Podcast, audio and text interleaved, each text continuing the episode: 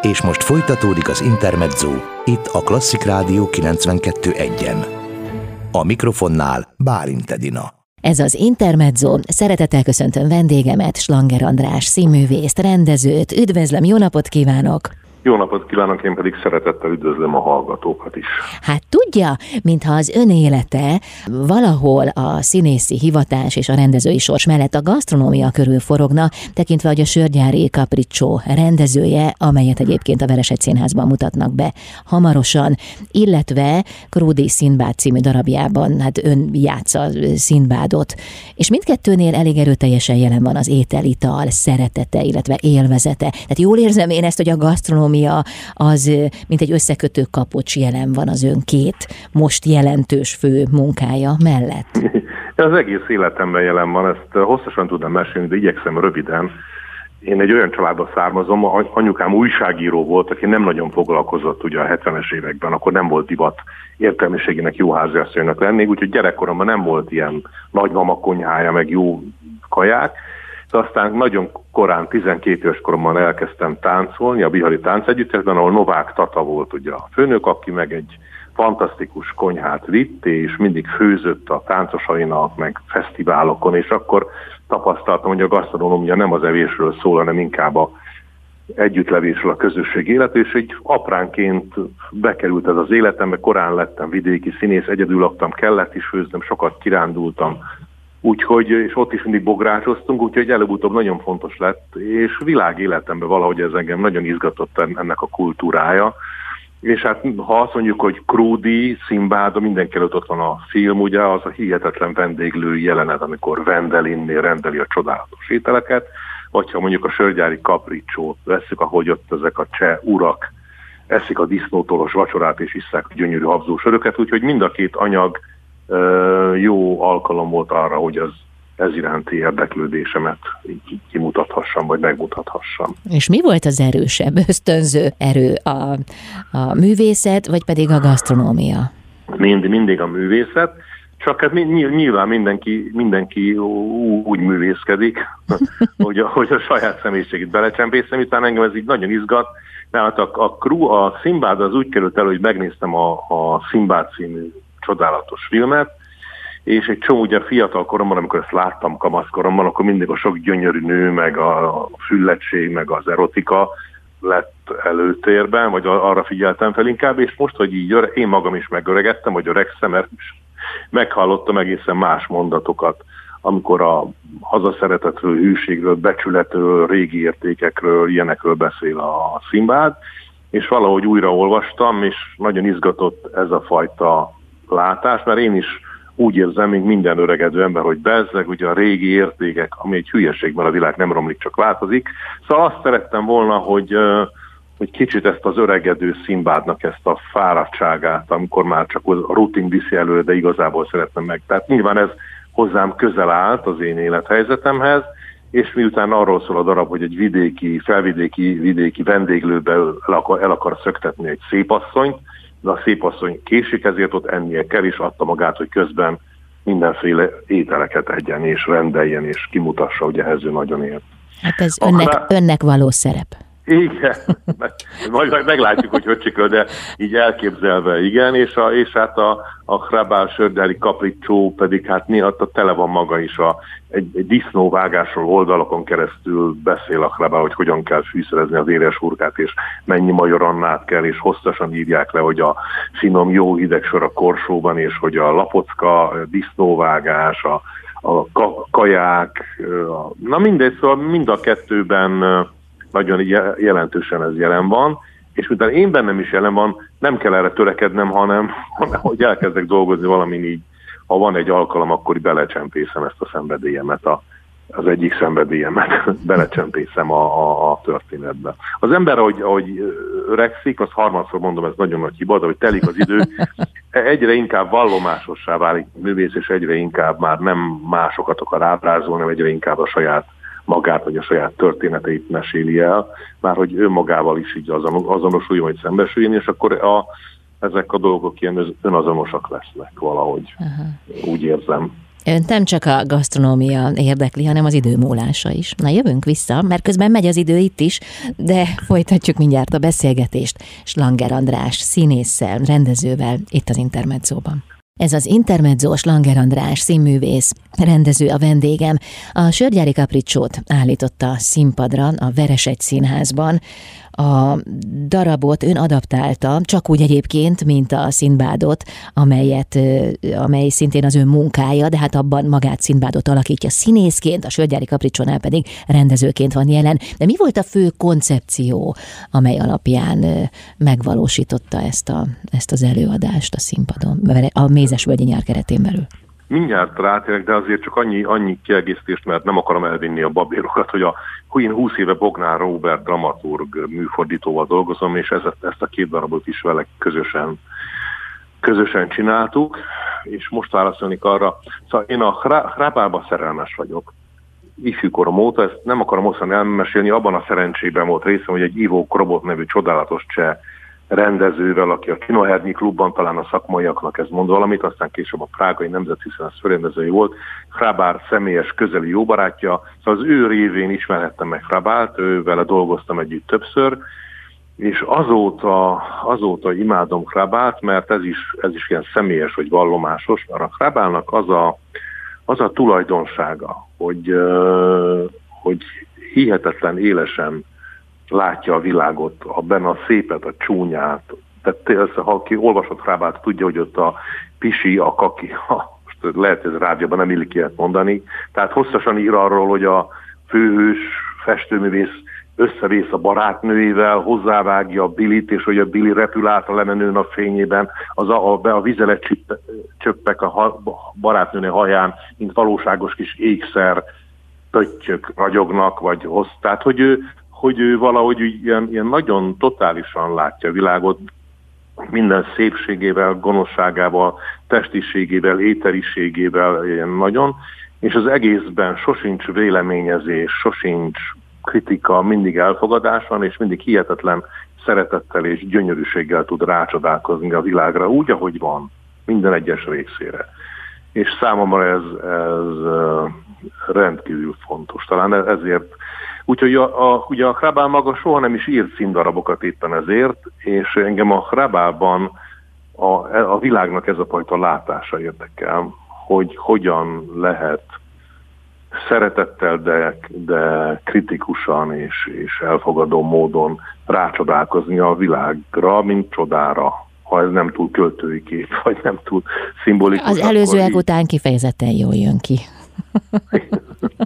Hát igen. Példa, csak egy annyi példa, hogy, hogy a, a Hrabának volt egy szokása, és az ivókrobottól látom, amikor bemennek az első sörre, akkor az első sörnek a kemény habjátba bemáltják a kezüket, és a homlokukat és a halántékukat bekenik sörhabbal, mert a sör élvezetét úgy akarják, hogy a, a sör érintése, vagy a hűsége, vagy az illata is körüllengje őket, mert ilyen módon akarják nem csak az ízét élvezni, hanem meg. De hát az egészben van egy ilyen miközben egy ilyen hihetetlen műveltség és tudás és filozófikusság van a világra való rátekintésben, ugyanakkor pedig egy naivitás és gyermeki rácsodálkozás, és ez engem nagyon izgat ez a fajta világnézet. Ilyen igen, mintha...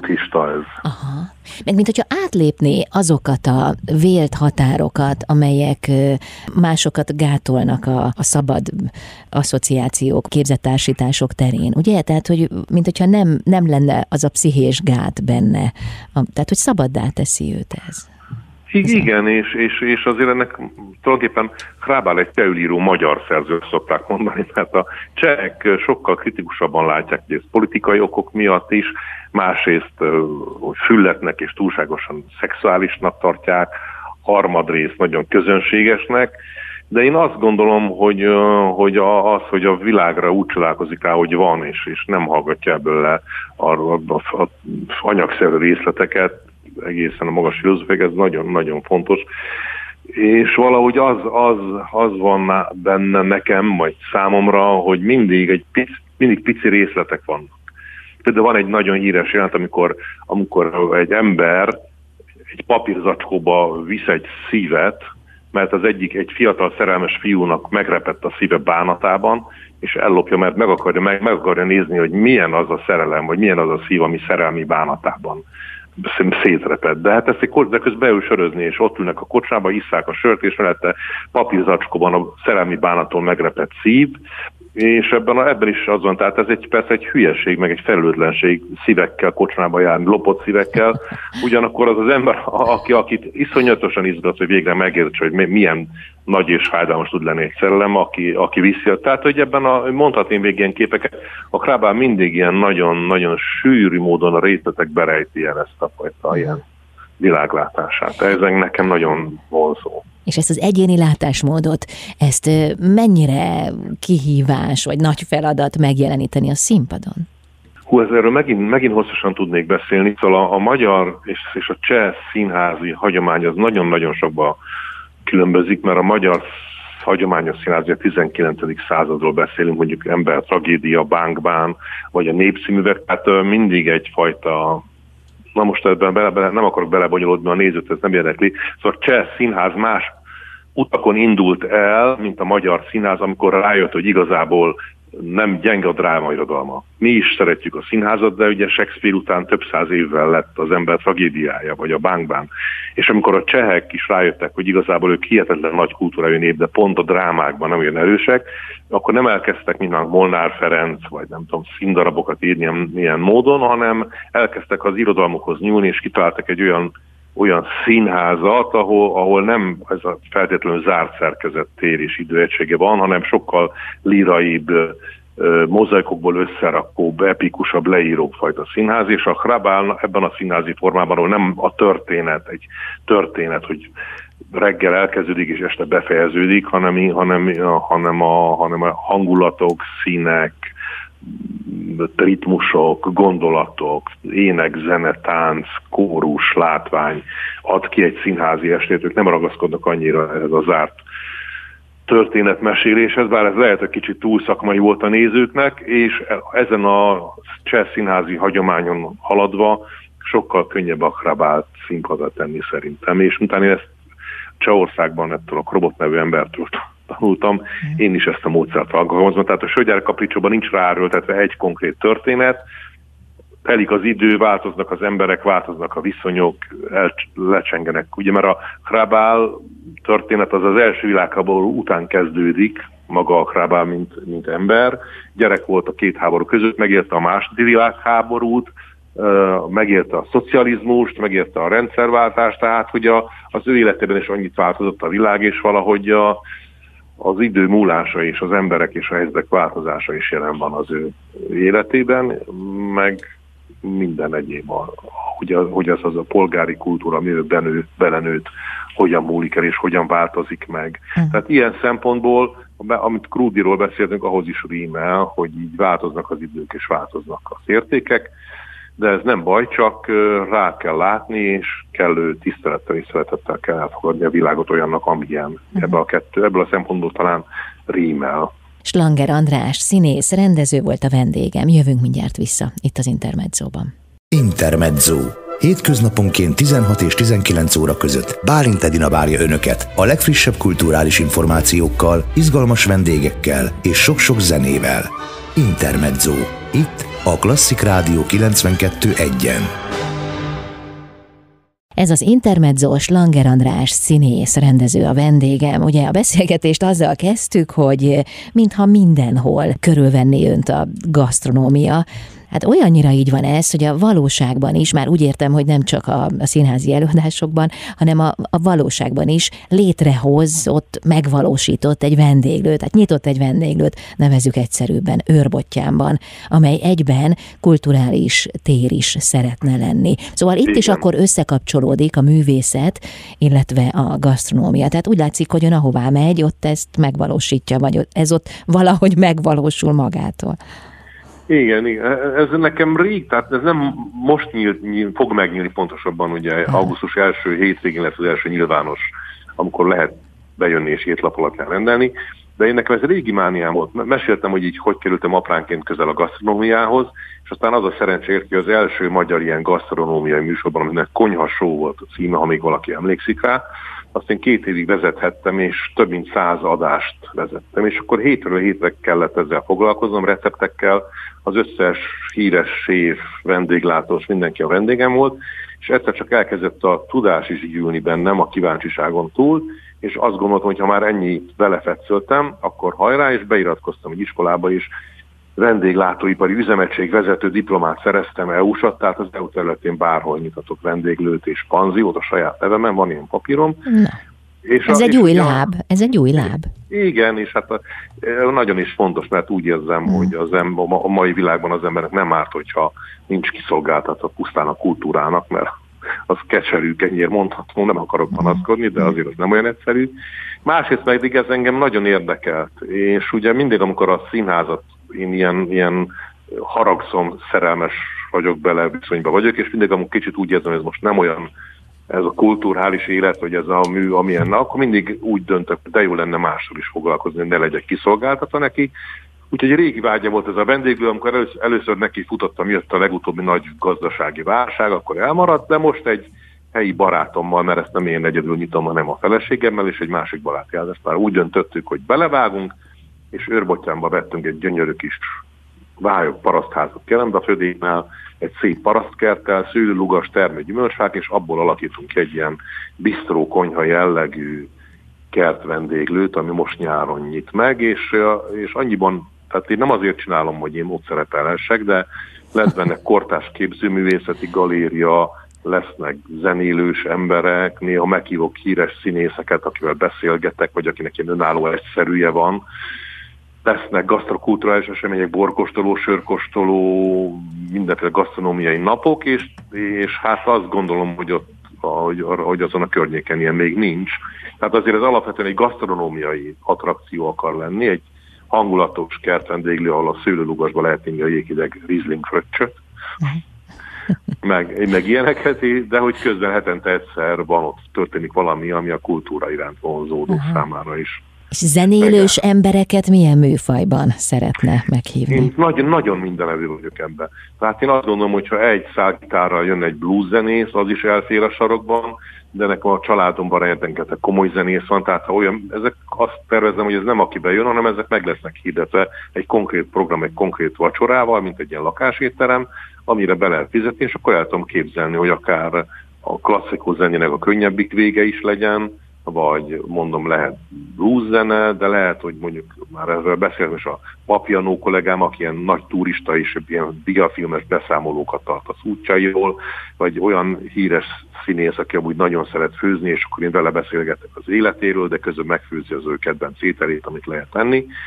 Tehát, én mondom, képzőművészet, zene, tehát én ezt úgy gondolom, hogy régenben se vált ez kettő, hogy most ma, ugye, hogy nálunk ma színházba megyünk, mondom, ma vacsorázni megyünk, de ugye hát amióta a rómaiak feltalálták a lakomát, onnantól kezdve az evés 14. Lajostól, szóval bármeddig mondhatnám a sort, az úgy volt, hogy egy lakoma sokáig tart, és közben pedig mindenféle kulturális élmények is érik az embert, úgyhogy én ezt nem tartom ellentmondásosnak. Nyilván azt nem szeretem, hogyha kanálcsörgés van a vers közben, de az, hogy ez, ez egy este történjen, azt gondolom, az, az jó, jó lenne.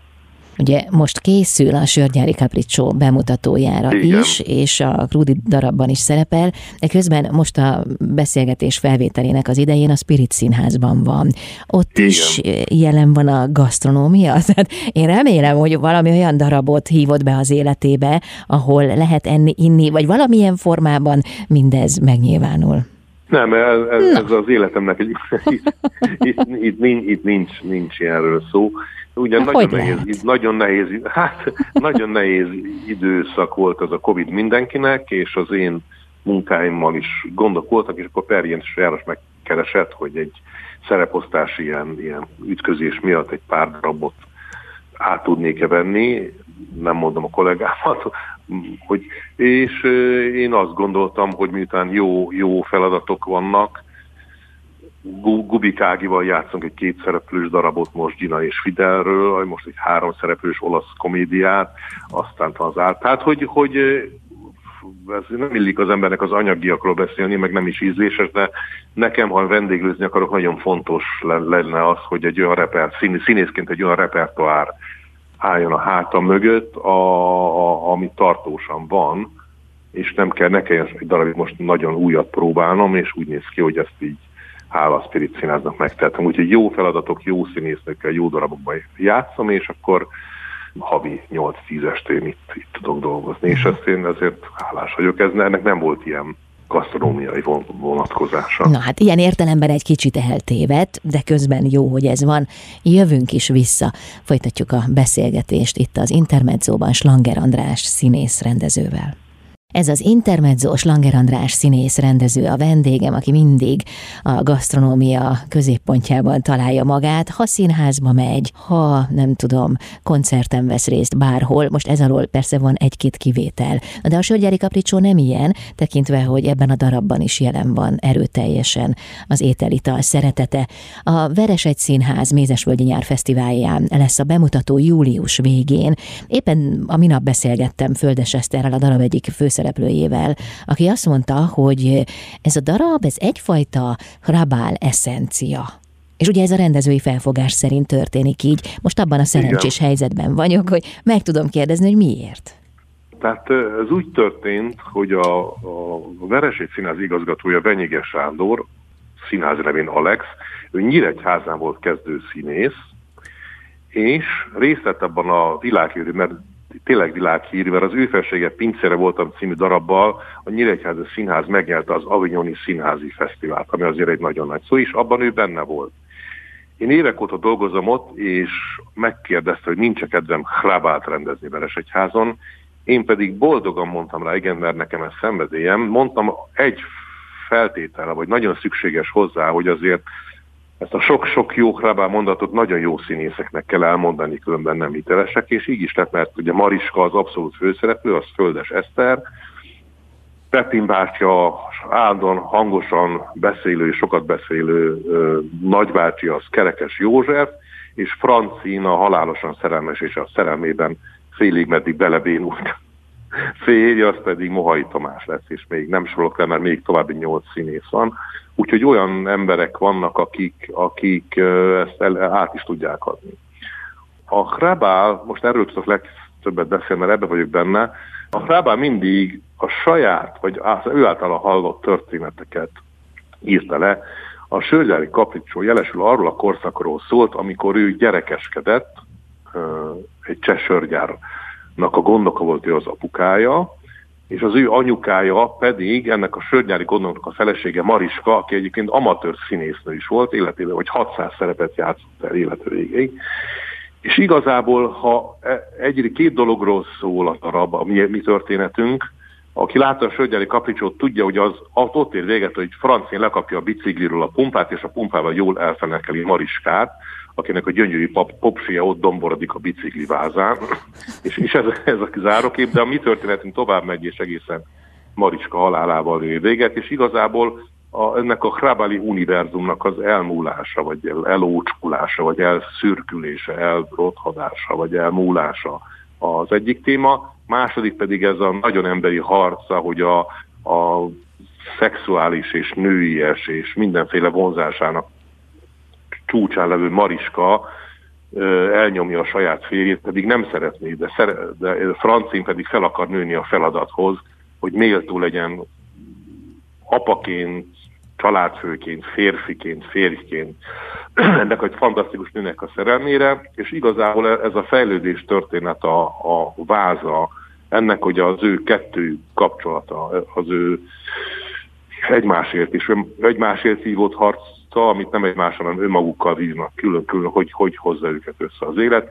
Egyébként ez nagyon gyakori, tehát azt gondolom, hogy, hogy, hogy nagyon nehéz két embernek egymásra találnia. Ugye most nem akarok hivatkozni, de a makrancos hölgy is erről szól Shakespeare-nél, hogy van egy fantasztikus erős nő, meg egy másik pasti, akik rengeteget csal, csalódtak az életben, és hogyan kell legyőzni önmagukat azért, hogy méltók legyenek egymásra. És szerintem ez a Hrábálon és ezen a történeten túlmutat, mert aki már volt ilyen hosszas párkapcsolatban, tudja, hogy ez egy örök feladat, hogy hogyan kell magunkat átalakítani, hogy egymáshoz éljünk. És igazából ez a, ez a két tengely mozog, ez a Hrabáli univerzum, a világ ócskulása, változása, és a két embernek az egymásért és a szerelmükért folytatott küzdelme adja azt a vörös fonalat, vagy hogy kell ezt mondani, ezt a gerincet, amire fel van építve az egész történet. És közben megjelennek a figurák, az igazgatótanács, a Petin bácsi, és van Kupleráj benne, és, és örömlányok, és városépítő keserű öregasszonyok, és szenes ember, és, és mindezt a gyerek, gyerekre bál meséli el. Ennyit tudnék most így rá. Nem mondom, hogy tömören, de Aha. igyekezve röviden ennyit tudok elmesélni.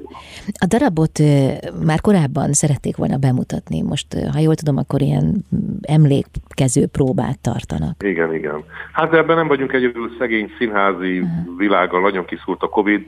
Rengeteg olyan produkció van, ami, ami, amit már egy éve elkezdtünk. Most József Attila színházban is fogok próbálni a, a szibériai csárdás című tasnágyi darabot, annak tavaly ősszel lett volna bemutató, és el kellett tolni. Most ez a színházi életben ez a fő dráma, hogy így minden színház abba a próbákat a Covid miatt, és most, hogy lehet dolgozni, mindenki egyszerre dolgozik és kapkod, mert folyik a harc, mert hát ugye a bevételre meg szükség van a nézőnek, meg játszani kell, dolgozni kell, a színészek nagy része is munkanélkül volt, úgyhogy most ebben a tébolyban dolgozunk, harmadszor futunk neki a, a, a meg a Hrabál anyagnak, és mindig nagyon nehéz belellentülni, de aztán mindig győz Hrabál, és annyira szeretetlenéltő, és annyira helyes anyag, hogy aztán mindenki belelkesül újra, hál' Istennek. Lelkesedés lesz bizonyára a július 30-i bemutatón is, de árulja el nekem, hogy az evés-ivás élvezette mögött mi húzódik meg? Tehát maga az íz, az ételital íze, az a hangulat, vagy pedig, vagy pedig, vagy pedig valami érzés, ami mindezt végig kíséri? Szerintem, aki, akiben van nyíltság, tehát az minden de meg tudja látni. Az, persze nyilván az íz. Nagyon fontos a társaság, nagyon fontos a környezet, nagyon fontos az együtt töltött idő. A fura módon a, vendég, a gasztronómia nagyon hasonlít a színházhoz, mert egy ember, mondjuk egy szakács vagy egy vendéglős, valamit kreál egy nyersanyagból valami egészen újat, amivel azért nagyjából azonos. Ezt szeretettel látni úgy annak, aki ezt fogyasztja, a színházban néző, a vendéglőben pedig a vendég, aki ezt élvezi, hogyha jó, ha elég csípős, elég fanyar, elég édes, mindegy, ezt most mondhatnám a párhuzamokat, és ha ugyanolyan vissza, tehát ha a vendégnek nagyon ízlik az étel, és boldogan megy haza, és azt mondja, hú, ez nagyon jó volt, jövök, akkor boldog, ugyanúgy, mint a színházban, ahol mi az alapanyagból, a darabból a tehetségünket hozzázal létrehozunk egy új terméket, az, ez a színházi előadás, bejön a néző, és boldog ettől, és attól is boldog vagyunk. Tehát ez az örömszerzésnek is nagyon nagy forrása, és nem csak a, az ételben van öröm, hát aki, akinek hogy van erre antennája, az a természetben is láthat, az a kirándulásban, az úszásban, a, nem tudom miben, mindenben tud lenni öröm, ha az ember alkalmas az öröm befogadására. Uh-huh. Ez mhm. sajnos nem nem szükségszerűen van mindenki. Igen, Ez tehát akiben van kellő, kellő uh-huh. élvetegségek is, romlottság, az tulajdonképpen mindent tud élvezni az életben. Kéz- és lábtörést kívánok a bemutatóra, és kívánom, hogy találják meg önt gasztronómiai témájú darabok. Én meg köszönöm az érdeklődését is a nézőknek is a türelmét. És a hallgatókét is. Ezt akar, Na de tudja, hogy lehet nézni, a, de lehet ja, nézni a rádiót, tehát miért ne lehetne ez? Mondhatja ja, ezt is nyugodtan. Igen, igen. Jó nem, van, hát akkor nem hibás. Néha. Nem. Olyan, olyan rossz volt, így igyekeztem, összefogottam, és a legutolsó mondatot rontom el. Ez is, mint hogyha krábáliztam. Egy, hogy, hogy a jó szándék és a szépség hogy fordul át hibába. Egyik kedvenc krábáját, amikor a mennyasszony nagyon végre férjhez megy, és mind nagyon boldog, és gyönyörű az eskü, és minden minden nagyon szép, diszkréten elvonul a pottyantós budiba, a falusi lakodalomba, de a, a fátyol beleér lenne az anyagba, és a mennyasszony tánszán boldogan, mosolyogva, repülve, pörög, forog, miközben a fátyláról az egész beter, beteríti ugye a, a Tehát, hogy, hogy a legszebb, legszebb, boldogabb pillanatokban hogyan keveredik az élet, vagy az anyagszerűség. Valahogy ezt Rábára is, meg az én utolsó mondatomra is. Minden tudod, Rábál. Ez... Na, ez most mondta a lényeget. Azért kell Hrabált játszani, mert Hrabál mindent tudott, és mindent tud. Igen, ez menne. Ez milyen jó, hogy mondta a végére. Na tessék. Na hát jó volt ez így, ahogy volt. Nagyon szépen köszönöm a beszélgetést, ezt a jelenetet is, amit a végén elmondott, és hát sok, sok sikert kívánok a darabokhoz, meg a vendéglőhöz is. Köszönöm szépen a jó kívánságot. Viszont hallásra. Slanger András színész, rendező volt a vendégem itt az Intermedzóban.